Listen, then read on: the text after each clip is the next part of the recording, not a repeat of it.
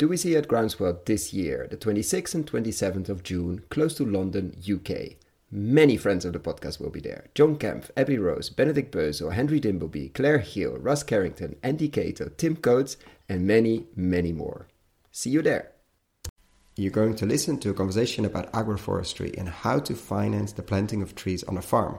If you're interested in people building vehicles to scale up regenerative agriculture space and build soil, this is the interview for you. We discuss why agroforestry is so interesting, but also so challenging and why chestnuts are amazing. Enjoy! Welcome to another episode of Investing in Regenerative Agriculture, investing as if the planet mattered.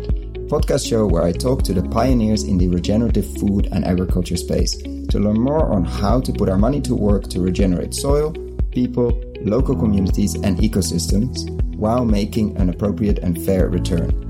Why my focus on soil and regeneration? Because so many of the pressing issues we face today have their roots in how we treat our land, grow our food, and what we eat. And it's time that we, as investors, big and small, and consumers, start paying much more attention to the dirt slash soil underneath our feet.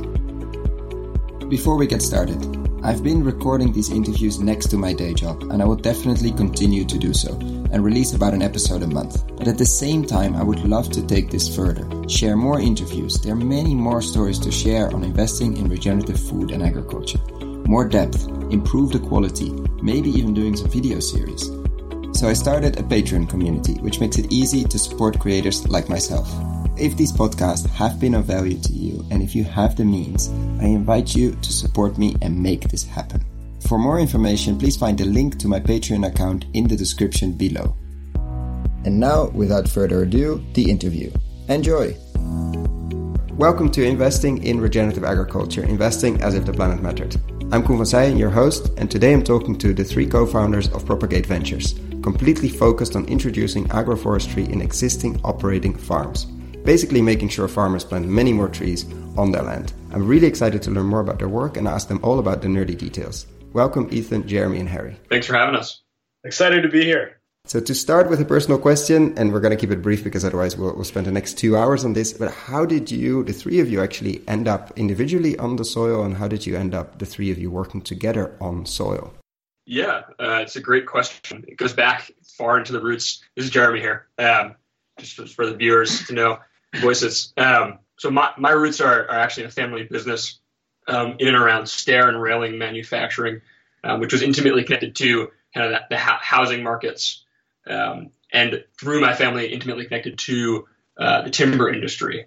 Um, from from there, I kind of got a little bit of uh, the start in and around trees um, and what they do for the market, and then went to college, um, started working on organic lettuce and grass-fed dairy farms. Um, after college, uh, took a stint in San Francisco working for uh, a few innovation firms.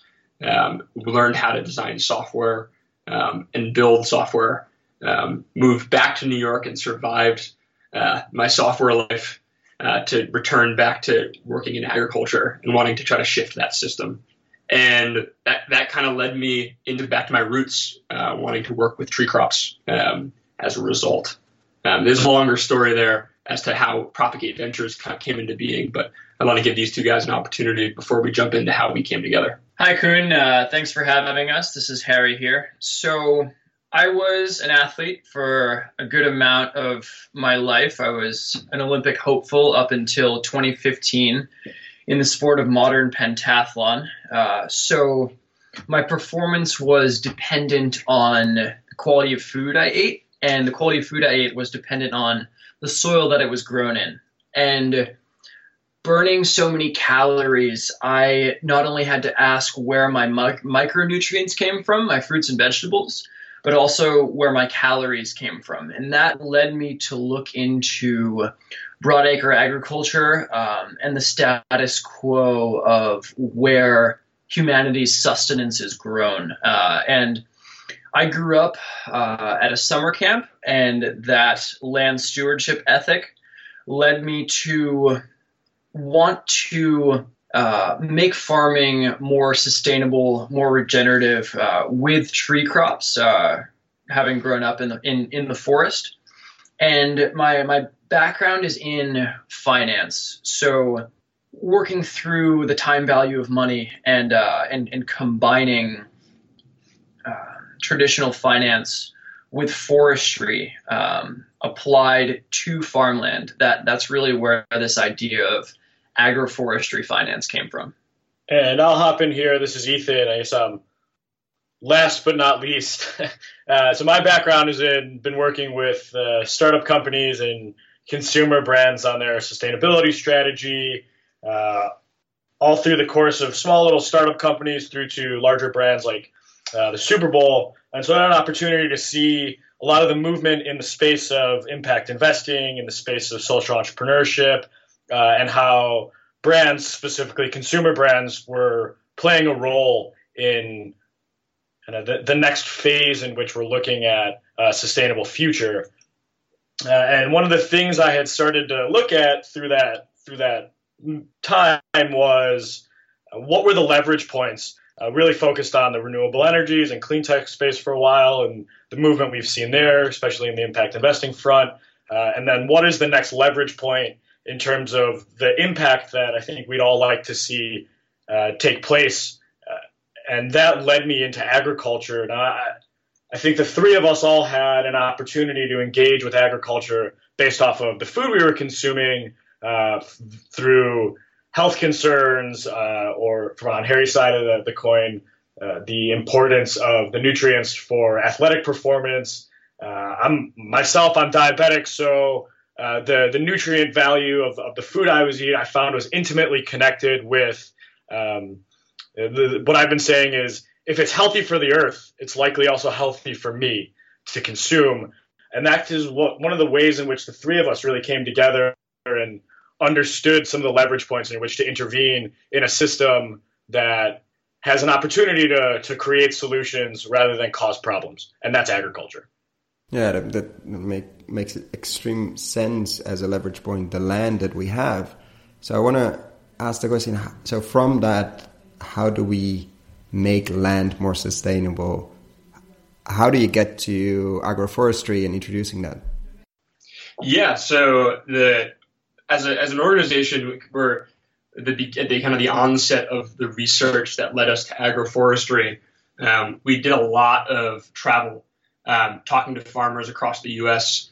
Um, and around the world, um, across from from anywhere from France down into Brazil Argentina, um, and a lot of what we were seeing in terms of the motion of the industry of farming and, and how things were moving was toward some of the regenerative solutions in, in soil. Um, so that be no-till agriculture, uh, grass-fed, uh, holistic managed grazing, um, and what we found was there was a little bit of a gap in areas where there where land was naturally forest land, um, but there, there, was it was still in productive agriculture. Um, so we, we kind of saw that there was a missing void in this regenerative movement to be able to make tree crops a profitable um, layer to the farm landscape. And there are a few pioneers that have done this across the world in terms of their research over the last 40 years um, that have really kind of gone through the process of feeling into what works and what doesn't, uh, failing, uh, and we have a lot of their work to attribute to. What, what we found was that for most farmers, putting their money into tree crops for a long term investment was uh, too big of a risk relative to their cash generation, uh, whether it be uh, cattle or annual grain. Um, so, what we wanted to do was to give them the capacity to be able to potentially put those trees in the ground without with lowering their upfront risk. And that was a real discovery process over the course of a year of talking to a lot of farmers across the entire industry looking at where the gaps were in investment um, for deployment of uh, systems that were regenerative. Um, agroforestry as a whole, in terms of the, the, the general um, practice, we, we, landed on primarily out of its regenerative capabilities um, in terms of its both production in term, from an economic standpoint as well as production from an ecological standpoint to be able to regenerate soil um, as well as sequester carbon, uh, prevent nutrient runoff, um, prevent soil erosion, things of that nature. Um, so it was a real journey in, in conversation to get to where we are, where we landed on agroforestry as the primary lever um, that we wanted to focus on. And during that journey of a year that you described just now, were you already the three of you, or how did you, or did you find each other during during the journey? And if so, who started? Yeah, so Jeremy and I were introduced in the spring of 2016 through a mutual friend, and Jeremy and Ethan actually went to university together. And Jeremy and I uh, linked up, uh, and with Ethan over this, I guess, past almost two years now, we've uh, been on the journey together. And so you ended up on how to bring agroforestry to scale, basically. And um, can you walk us or me and, and, the listeners through what you ended up uh, developing and what you're uh, currently, of course, it's still under development, but what are the main, uh, what, what, can you offer a farmer? Let's say I'm a grain farmer um, somewhere where you're operating. What's currently the process to, to start getting more trees, productive trees on my land, which I don't have at the moment? At the moment, it's just a flat uh, grain land without any any trees, unfortunately. Do you want to learn how to invest, or are you an entrepreneur and want to build companies in the regenerative food and agriculture space? Or do you work in big ag and big food and want to really move the needle? We have developed a new video course for you. Find out more on investinginregenerativeagriculture.com slash course or in the show notes description below. Yeah, absolutely. So the, the, first thing that we do when we work with farmers is start with their goals. Um, we have uh, our first program that every project goes through is what's called the subsoil, which is our, our name for it, um, which is an audit that allows us to determine what the farmer's goals are, existing operation, and um, a, a, system design that fits that operation and that uh, within the budget price points and their goals for how they want to um, deploy those trees over time. Um, and then there's some other stuff that we do in the background um, as kind of uh, assistance with regards to market analysis to determine the market for those trees uh, through to management workflow analysis to, to make sure that the, the, labor that will be applied on that project will be there and is pro- will be properly executed to, to bring those products from those trees to success in the marketplace. Um, and then from there, we have two vehicles that that we that that are depending on the farmer's goals we utilize to deploy those trees. One is a, a debt vehicle, um, which for specifically for farmers that want to own their own system on their land and operate their own system, um, where they pay over the course of a three to seven year term for trees that'll be deployed over the course of that time frame uh, across their landscape um, over the course of that time, they're buying into that system. We're assisting them through to the deployment. After the deployment, they take on ownership, and then we have kind of softer uh, market uh, help that we provide uh, as a service um, with regards to things um, like helping them get their market their their products from those trees to market. On the other side of it, for farmers that don't really want to operate their system, they're they're focused heavily on grain or grass-fed beef but they still want the benefits of the trees and then potentially some passive income. What we do is we enter into a profit share partnership and take on uh, the equity in those trees. We do this through taking on a ground lease um, for the footprint of the trees and um, a very low cost, and then they actually engage in a profit share partnership on the returns coming off those tree crops in the long term.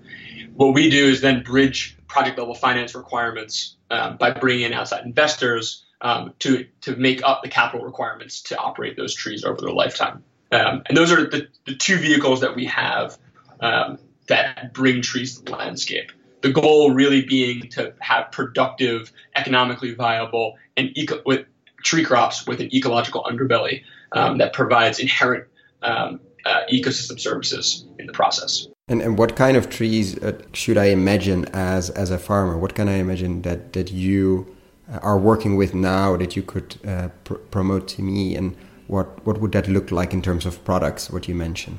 Yeah, so we primarily focus on fruit, nut, and timber trees. Uh, those those so which trees would go on which landscape is dependent really on the goals of the farmer. So if the farmer is a very sociable person that say runs a vegetable CSA and has 10 acres of pasture that they want to turn into orchard, then apples or any type of pome or stone fruit would be a, a good fit for them.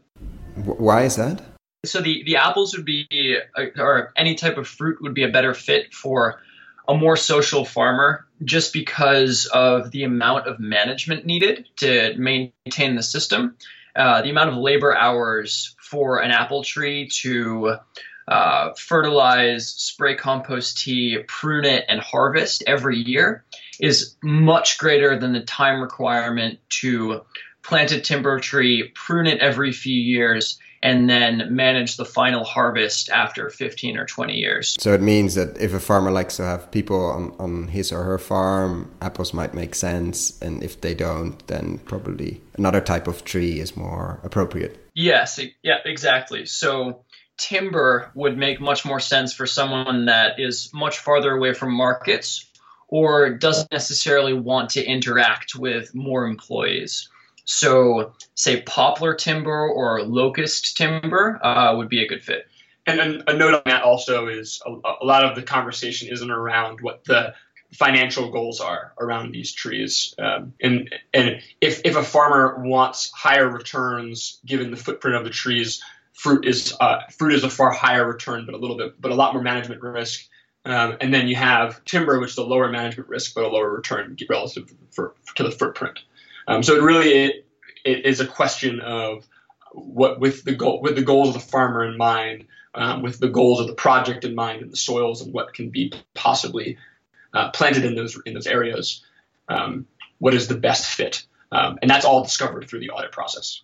And and in terms of the market for the products, what do you see are the big developments in terms of fruit and nuts and, and also timber uh, in the US where you're where you're operating? Is there a strong push uh, or pool, depending on uh, how you look at it, to towards local and more regenerative? Is that something that brands are are starting to look for, and thus working with you guys would be interesting?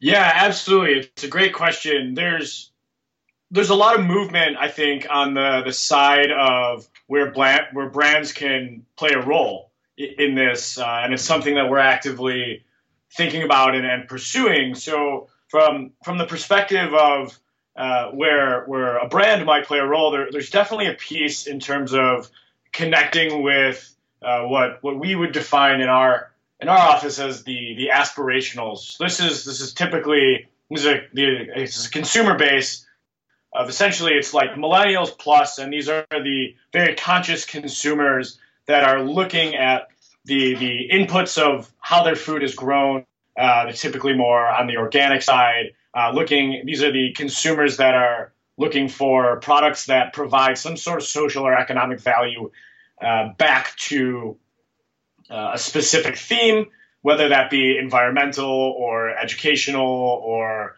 I know water water is a, a hot topic as well. So where brands play a role in and how we engage with with brands in that process is uh, bringing buyers earlier to the discussion. And what that means is we're looking at these complex supply systems that brands are engaged in in terms of the development of their products all the way through to the to the sale of their products. Um, and the, the way in which we're, we're understanding this discussion is that by bringing brands in and buyers into the discussion earlier, there's an opportunity to, to, to engage in pre-purchase agreements uh, that allow to create some certainty for the farmers that we're working with in terms of putting those trees in the landscape. Uh, now, in the world of solar, this similar kind of framework of thinking was taking place through the concept of the power purchase agreement. Yeah, it was going to be my next question. Yeah. Perfect.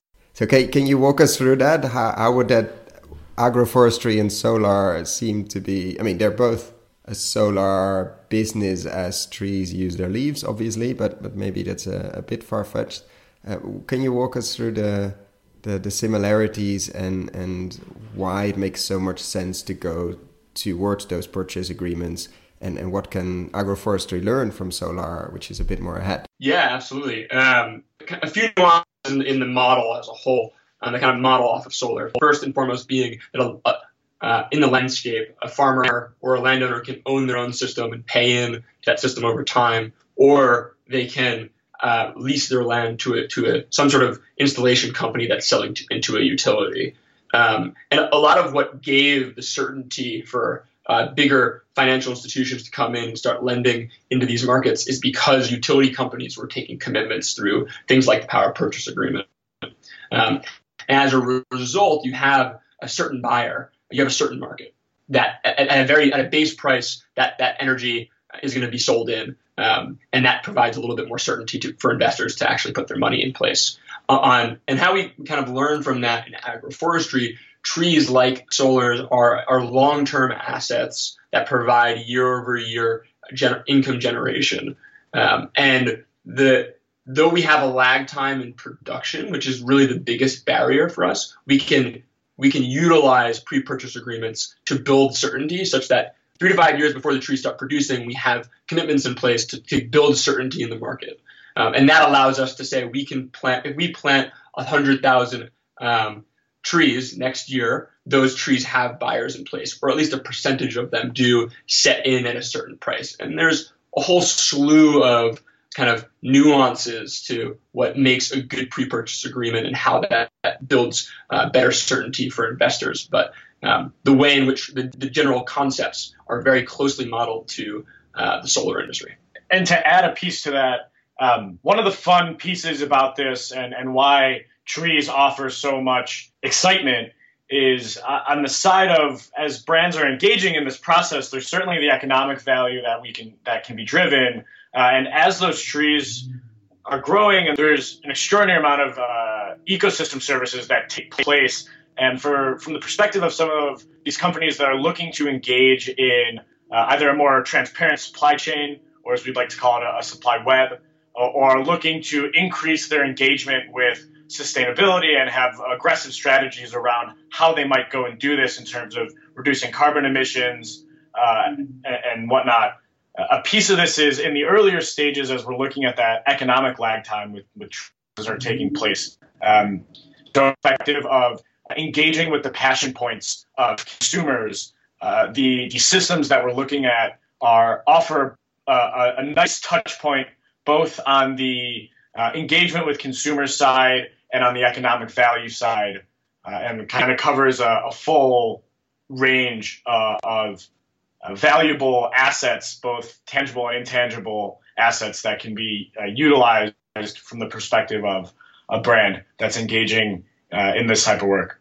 And in terms of concrete brands, because you're a relatively young company, um, can you share a bit of the of maybe some names even, but if that's not possible, obviously not, of brands you are type of brands you are working with that are engaged with you to see how they can get many more trees in the ground. Sure, absolutely. Um, and this is a this is a constantly moving process. Uh, one of one of the brands that we're we're excited to be working with is a brand based out of Quebec uh, brand in Oneka. Uh, they're a personal care brand, uh, and they're looking at the value of apple cider vinegar uh, for shampoo and conditioner products. One of the ways that we're working with them through this is is uh, producing apples uh, on a farm in in southern Quebec. That those apples will go direct into their supply um, for the creation of these apple cider vinegar based products.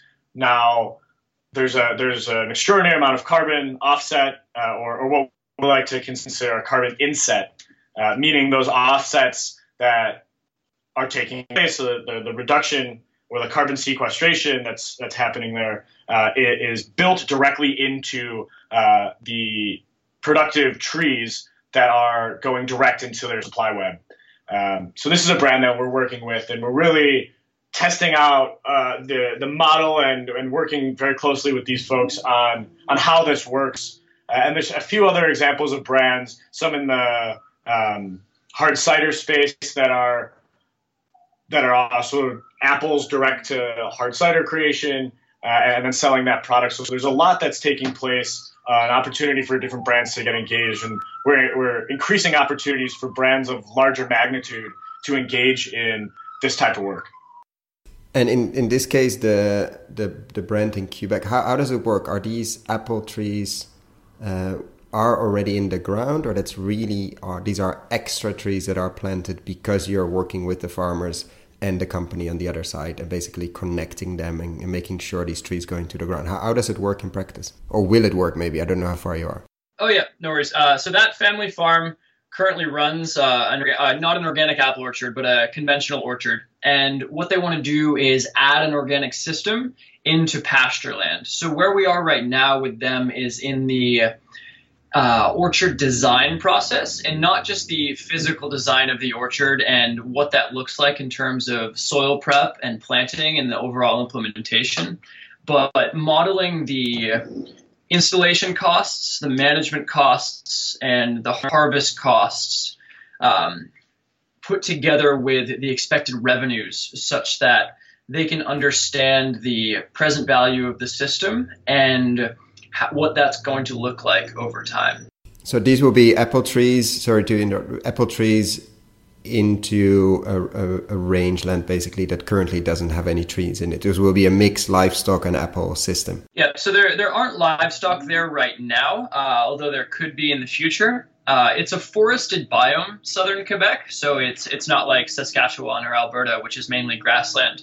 Uh, so it's a pasture that will be adding apple trees to not create a forest once again, but create a anthropogenic forest, uh, which is usually just called an orchard. And and what's the reason for the current non-organic uh, apple orchard to not convert? Yeah, so it's actually really difficult to convert a conventional apple orchard to an organic system. It takes between eight and 10 years to do that. And that lag time generally renders the process to be not, not profitable uh, at all. You, you basically have to start from, from scratch. Yeah, it's easier to start from scratch. Uh, actually, during alcohol prohibition, at least in the United States, the government had all of the old heirloom cider orchards cut down and replaced all of that apple orchard with conventional production of a few uh, select varieties that that most consumers are familiar with. But that was the beginning of the era of 100% conventional production when organic wasn't even a known term. So we've largely also forgotten how to grow organic apples, and um, rebuilding that industry um, is is it's a challenge in the Northeast, but it's also an opportunity. And just just for some some reference on that, organic apples in the U.S. as an example are growing have been growing at pretty pretty fast over the last uh, ten years, um, upwards of thirteen percent over the course of the last thirteen percent over the course of the last ten years. Yeah, there's a there's a fun history on a lot of the lineages of, of how this all works, and we can definitely geek out on the details of, of what the what the history and the historic value of uh, some of these different crop types in the United States are, from apples to chestnuts and and beyond. What one of the things I do want to recognize on that project with Oneka is we've had the chance to partner with two other great organizations, Regeneration Canada um, and Docter, who are working uh, on the soil side um, and and the carbon offset side uh, of that project to kind of bring it to uh, a public audience of, of what a project can can do. Um, and that's they've been great partners in that process as well. And and how many trees are we talking about, just to have an idea? And how much shampoo is that? Yeah, so it, it starts, we're starting with uh, two acres, and then each year we're going to be adding additional acres there. Uh, that's anywhere from 60 to 100 trees to 140 trees per acre, uh, depending on the size of the tree, because apple trees uh, vary in size uh, from anywhere from 8 feet tall to, to 20 feet tall. Um, I'm at, we're actually not uh, shampoo producers, so we're not sure how much shampoo that will produce, but uh, more it will be more than enough vinegar to satisfy Oneka's needs for now uh, we anticipate. And the, the apples that will turn into vinegar uh, will likely end up being the B and C grade apples. So the highest quality apples can actually be sold just as, as dessert apples to eat fresh out of hand. Ah, wow. So it's a really multifunctional. And it's, it's worth mentioning that there's kind of multiple, right now what we're seeing is a lot of, of the smaller brands wanting to, wanting to play around in the space. Um, brands who are growing pretty fast, um, but have a really strong team ethic around soil regeneration. Um, and the, the, the, big players tend to move a little slower, but the, the conversation is really starting to shift into larger and larger brands over time. Um, it, for example, Patagonia and, and who else was part of the regenerative organic standard? And Dr. Bronner's. Dr. Bronner's. Yeah, I interviewed Les a few months ago on, on regenerative agriculture and, and why they're moving so aggressively in a good way in, into that space. It was very interesting. And one of the big leverage points that they that, that they have is by bringing their purchasing power to the table. There, there's a lot of fun that can be had in in the way this all operates and who's at the table and I, the the way that we really think about it is this this discussion that's being had around regenerative agriculture, all the way from where brands are engaging where uh, the finance community can engage to where the farming community is engaged is in order to get it done at the scale that we think is possible. Uh, it's really about uh, bringing all the stakeholders together and seeing the value of every every everyone at the t- table uh, and really listening to one another and understanding what those leverage points are so that as we work together uh, with our different organizations, there's an opportunity to really bring this movement forward uh, in a way that serves um, our businesses, that serves our livelihoods, and that serves the planet. Oh, that sounds great. And I want to come back to the chestnuts later as I keep hearing them in, in regenerative agriculture um, um, circles. But I want to focus a bit now on the company itself. So you've mentioned you're relatively young, but at the same time are having all these extremely interesting discussions with larger and smaller brands and a lot of farmers, and are planning, I think, to to plant quite some trees this and, and next year. So if you look one year ago into your company, but also the the larger regenerative agriculture space, what has changed since February 2017 and February 2018 as we're talking now? Oh wow, that's that's a big question. Um, when we look, I guess when we look back uh, a year from a year to a year ago, where we were um, and where the industry was, um, we we were looking at an industry that was in a lot of ways still just beginning to organize around what what was occurring. Um, in the different industry leaders trying to forge the conversation forward. Um, and it was still pretty young about a year ago, but things have seemingly rapidly moved over the past year, at least from what we've seen. As a company internally, right, about a year ago, we were looking at a broad spectrum of different solutions that might be leverage leverage points for where we can bridge investment dollars in the space. Um, and, a, and a year to today, right, we've landed on what we think is a really good deployable solution um, for investors and we think a lot of the industry is starting to mature in that way and finding finding some standard operating uh, procedures and standard operating um, metrics for what would make a successful industry around regenerative agriculture. So we're pretty optimistic with the, the growth that we've seen in the last year. And and if we would take it one year further, so February 2019, what what would you like to have achieved uh, in terms of Propagate Ventures? This isn't a perfect world, right? yeah, you can dream. You can dream. uh, I think the there's a, there's a few things. I think that right now there's a lot of a lot of scared uh, or pa- scared is the wrong word. A lot of patient money waiting for solutions um, that help mitigate risk and increase liquidity into this into this market, into this new emerging um, kind of set of assets um, that help steward regeneration.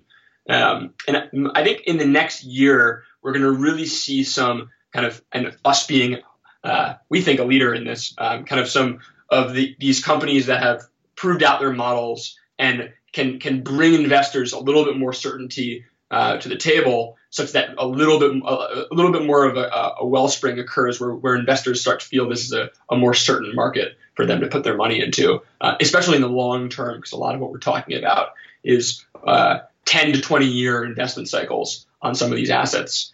Um, so, I, I, generally speaking, a year from now, we what we think uh, is going to be seen is a lot more uh, investor readiness to come to the table and help scale some of these solutions that we're talking about.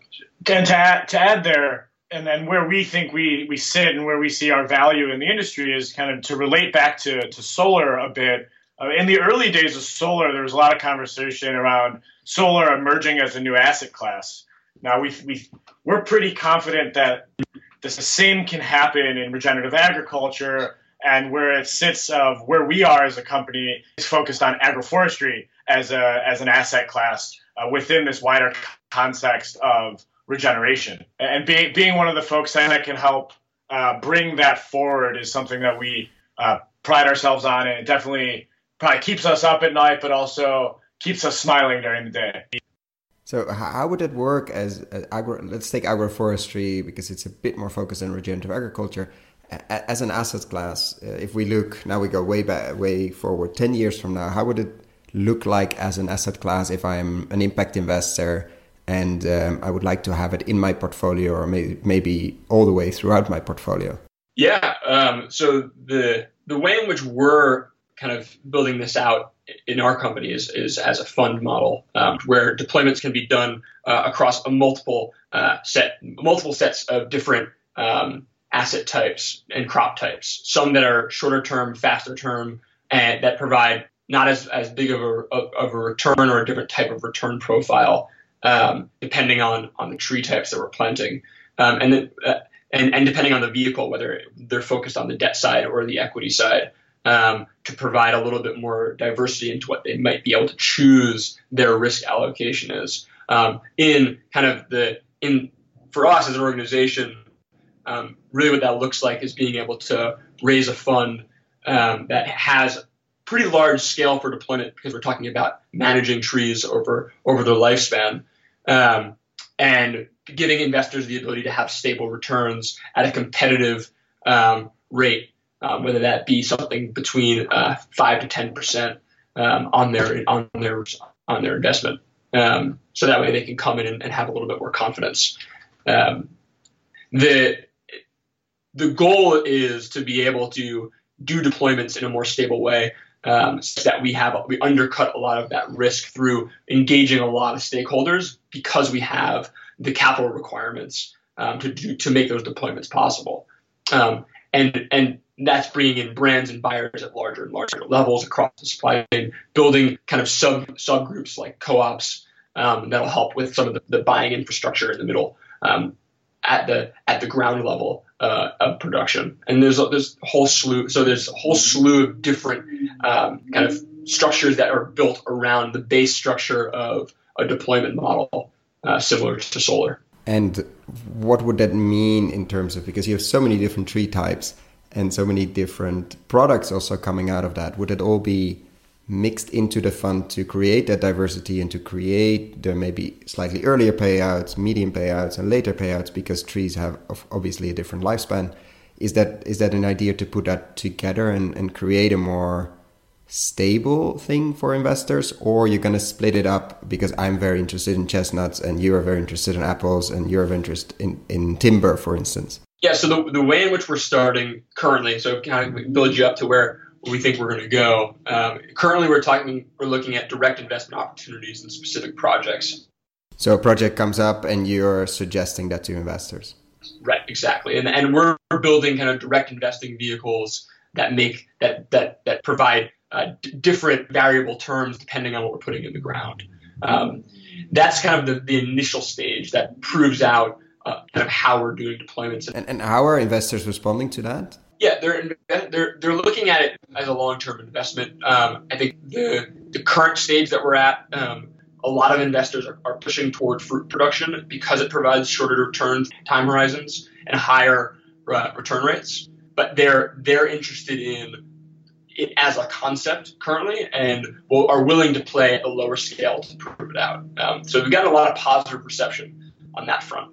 Um, the long term goal as that as we build out those portfolios um, is to be able to provide a fund layer that works across both sides. Um, and the reason why we think that makes a lot more sense currently than separating out the different assets, whether it be different crop types or the debt or equity vehicles, is because it helps um, stabilize the risk um, and it helps uh, the, the pool be a little bit uh, more flexible.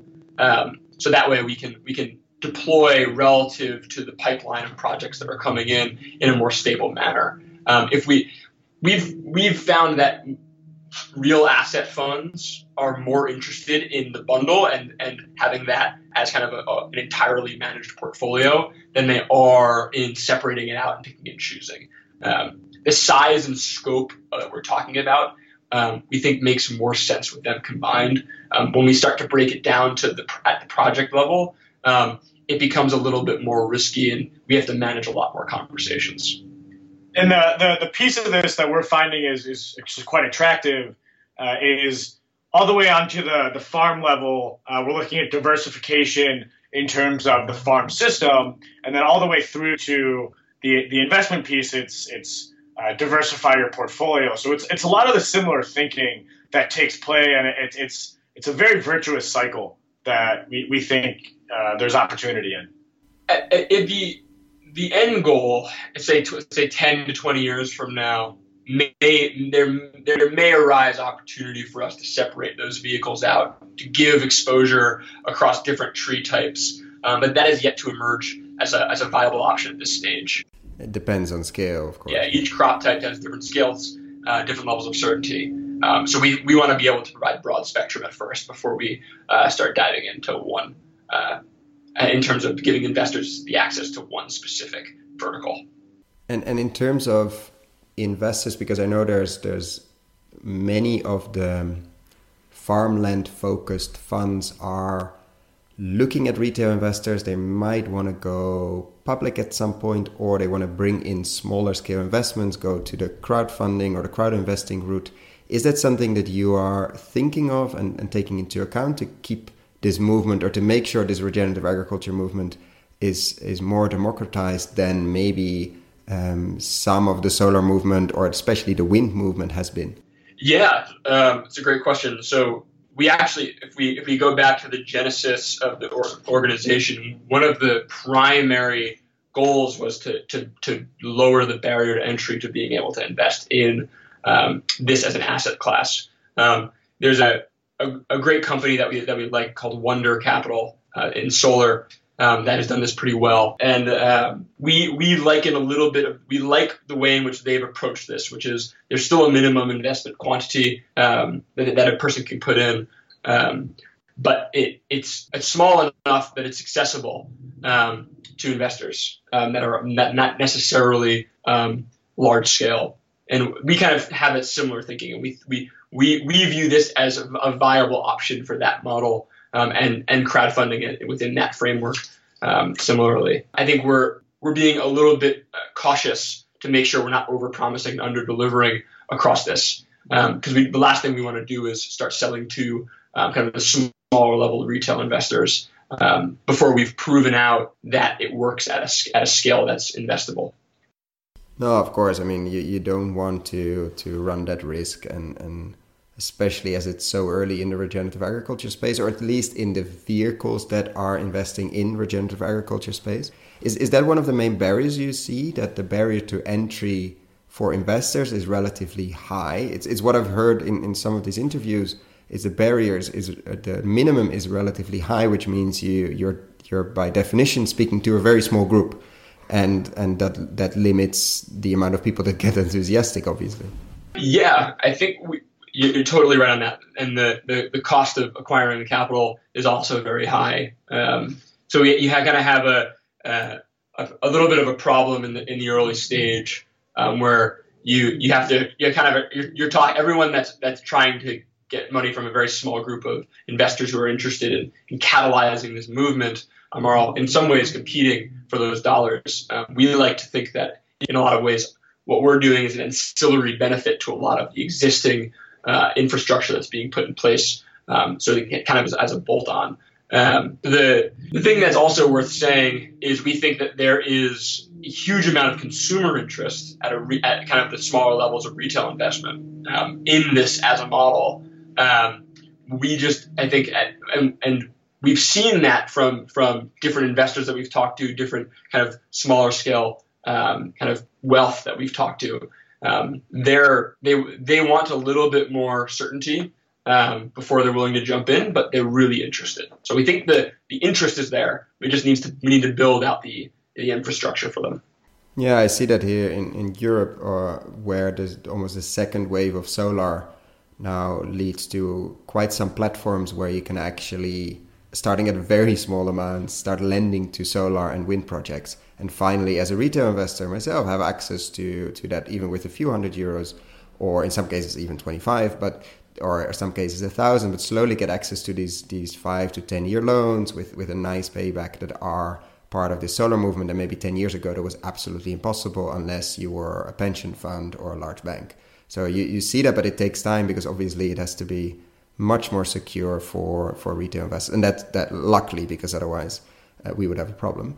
But it, it's exciting to see where at least solar has gone to. And, and agroforestry, as it's much more personal and much more uh, close to many people as we are all eating three times a day and, and electricity is not that uh, that sexy at the end i think will be very interesting to see that that movement play out and see the the combination of of impact investors accredited and um, uh, smaller, more crowd-based uh, investors, especially as you're working with brands that have a very passionate crowd. Yeah, absolutely. We we we we're we're right aligned on that. Um, we think that agroforestry has and this asset class has a broad spectrum appeal. That it's that the general engagement from the consumer um, is is going to be pretty high, um, especially when brands are involved in, in the process. And and to to ask, I mean, I have a few final questions, but one, what are you excited about the last few months you've been working on? What what kept you up at night, or what are you launching in the next few weeks? That, of course, if you can share that, but that, that's something that's really um, really on your mind at the moment. What is uh, what is happening at Propagate Ventures at, as we speak? aside from chestnuts? It's tied for. Then I was going to ask about chestnuts, but I was going to ask first about if, if they're chestnuts, we can kill two birds with one stone.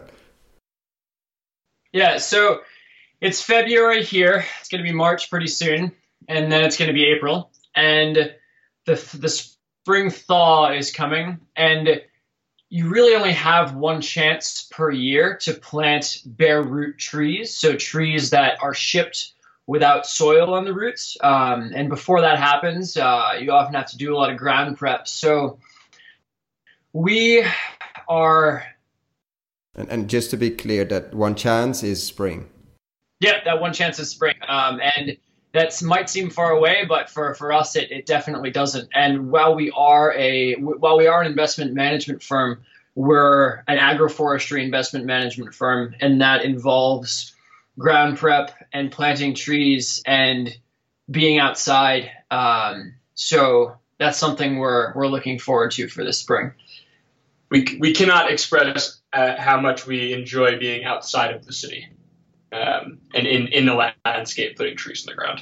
We we and to, to add on that, I, and this is definitely something we we chat about. It probably keeps us all up at night. Is uh, there's a there's a cultural component to the value of trees and uh, like the interaction of the the natural landscape or, or nature and the human economy. Um, and we think that the best ways to engage with that is like through the food we consume, through the materials we use to, to build things, the medicines we consume, etc. Um, and oftentimes, to kind of go back to where we started this conversation around the importance of soil, uh, that does come back to soil and trees uh, are, are, are, a huge part of that value add. And so it's, it's something that we think about or like the cultural significance uh, of being uh, able to kind of be have fluidity between the city landscapes and the, the natural landscape um, as as humans as a species start to move forward and continue to to upgrade the way in which we interact with each other and which with the natural world. I, I hear you. I'm looking at. I'm in an office space and looking at a at a window at another office space, and can wait for tomorrow afternoon where I, I, can get out of the city and into the countryside where friends have a into the mountains actually where friends have a have a house. So that's uh, something that I, I share, and I think it's even. I mean, humans looking at a tree already reduces your heart rate, which I think says enough about the incredible value they have uh, to to us on, on, on all sides. Absolutely, I know one of the things in New York that everyone seems to love to do around um, around the fall is everyone seems to rush to the orchards to pick apples and then rush back to the city. Um, we think it'd probably be a little bit more fun to spend a weekend on the orchard, uh, throw up a tent and, and, and camp out in the orchard. Uh, we, we've done that before, and it's it's it's quite a nice experience. And so to to ask my final two questions because I want to be conscious of your time as well. Um, what do you have with chestnuts? and then we'll get to your advice or your um, your advice to where passionate and interested and committed impact investors should start if they want to get involved into into agro agroforestry and regenerative agriculture. But let's start with the chestnuts. Yeah, so I, I can take the chestnut question. Uh, so there are people want to, globally people want to eat more chestnuts than there are chestnuts grown. China and Turkey and somewhat France and Italy um, and a little bit of Chile are the chestnut exporting countries. Uh, but in the United States, for instance, a hundred years ago, a blight, a fungus from Asia came in. It's called the chestnut blight, and it killed four billion American chestnut trees. Uh, that's that's four thousand million for for the UK folk. So we we have this chestnut culture that's it's it's kind of it's it's nascent, but it's also um, it's it's it's in a period of renaissance.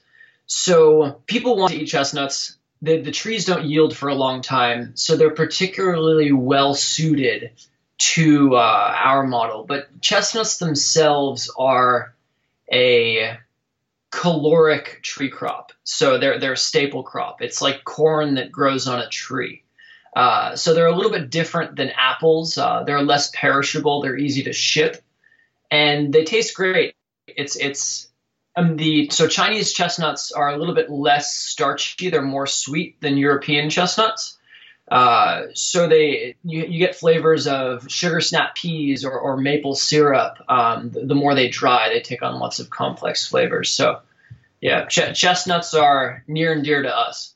And so we can expect them to be introduced in, in some of the systems and some of the farms you're working with uh, in the near future. Yeah, um, what it really takes for them to be successful um, it, are, are chestnut hubs. So there are several several in the U.S. Uh, the largest one is in Ohio that goes through has capacity for 200,000 pounds of chestnuts per year and uh, goes through about 100,000 pounds this year. And within the first 24 hours of opening this year, they, they sold 60,000 pounds of chestnuts. So there, there's definitely demand for it. Um, and even even if a larger co-op is is more viable, the retail price per pound is is 10 bucks a pound, uh, where apples are at organic apples are at three dollars a pound.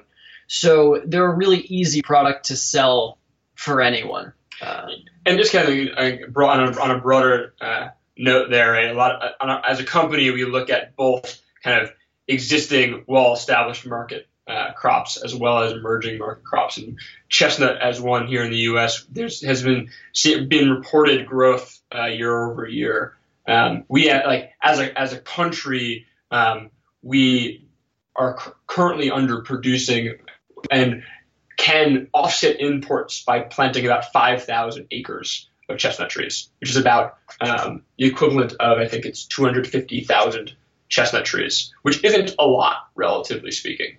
Uh, so we think we think we can get to at least offsetting the import market here in the U.S., if not more so, and growing that market. And as consumers start demanding more gluten-free style products, chestnuts happen to make a really wonderful uh, flour, which has all sorts of wonderful baking properties. Uh, they happen to make some of the most delicious crepes you've ever had. Uh, so as as consumers demand these different types of products and the markets shift, we need to make sure that the supply meets that demand. And uh, the the both the the consumer engagement on this side all the way through to the the investment opportunities seem to be are in the beginning phases of starting to match up, uh, which is one of the exciting things that we think about chestnuts. Mentioned they're just pretty cool trees. And would it be something that you can introduce into a cornfield?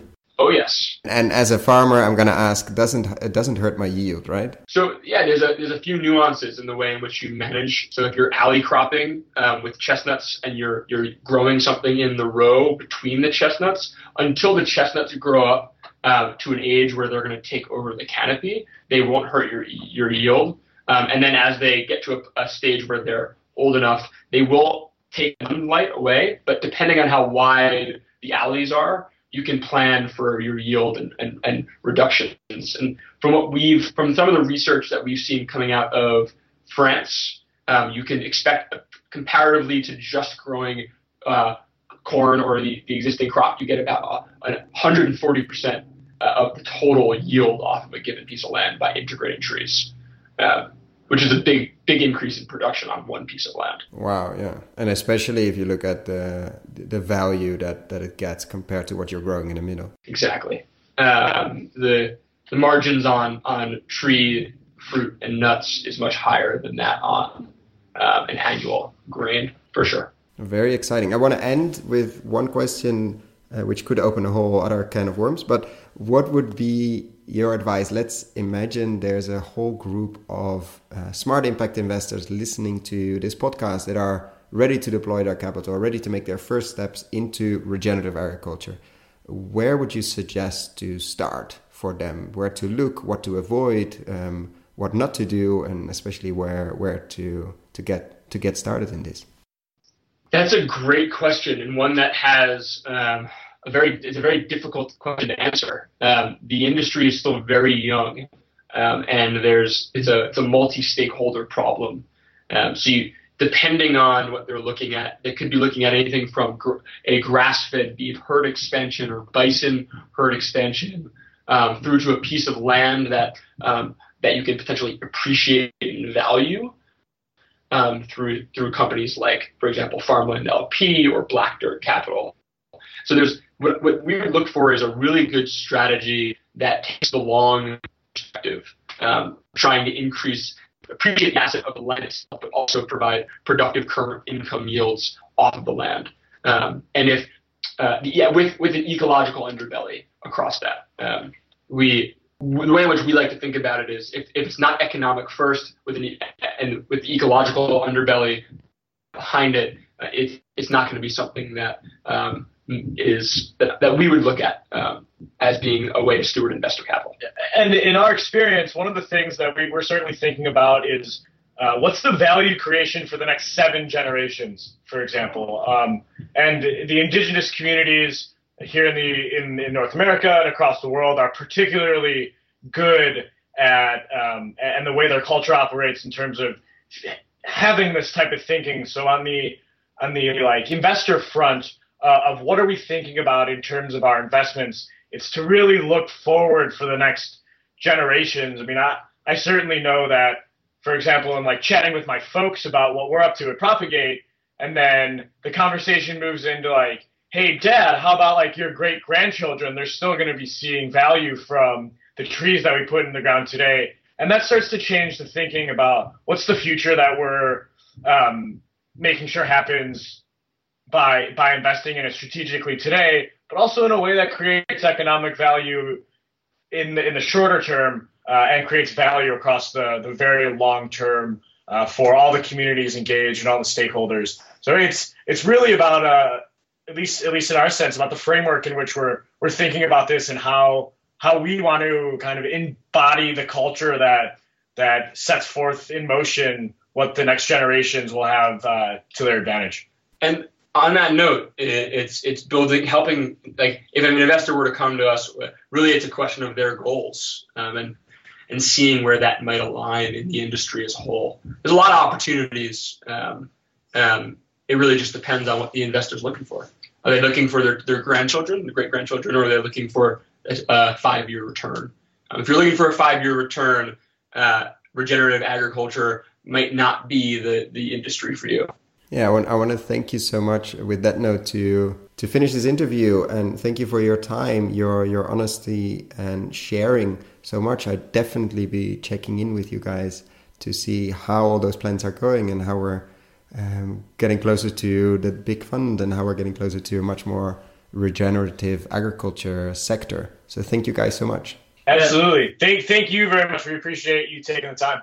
Yeah, thanks, Koen. And uh, for all the listeners, feel free to reach out on uh, on social media or on propagate.org. That's our news site. So we're uh, posting new content every day. I, I will link everything below. Yeah and all of the above. And hopefully, we'll have you uh, to share your, your insight and experiences uh, on a podcast one of these days. You just listened to an interview with Ethan, Jeremy, and Harry, founders of Propagate Ventures, working on planting many, many, many productive trees on farms. I hope you enjoyed it as much as I did and think slightly different about chestnuts, cider, apple, and shampoo.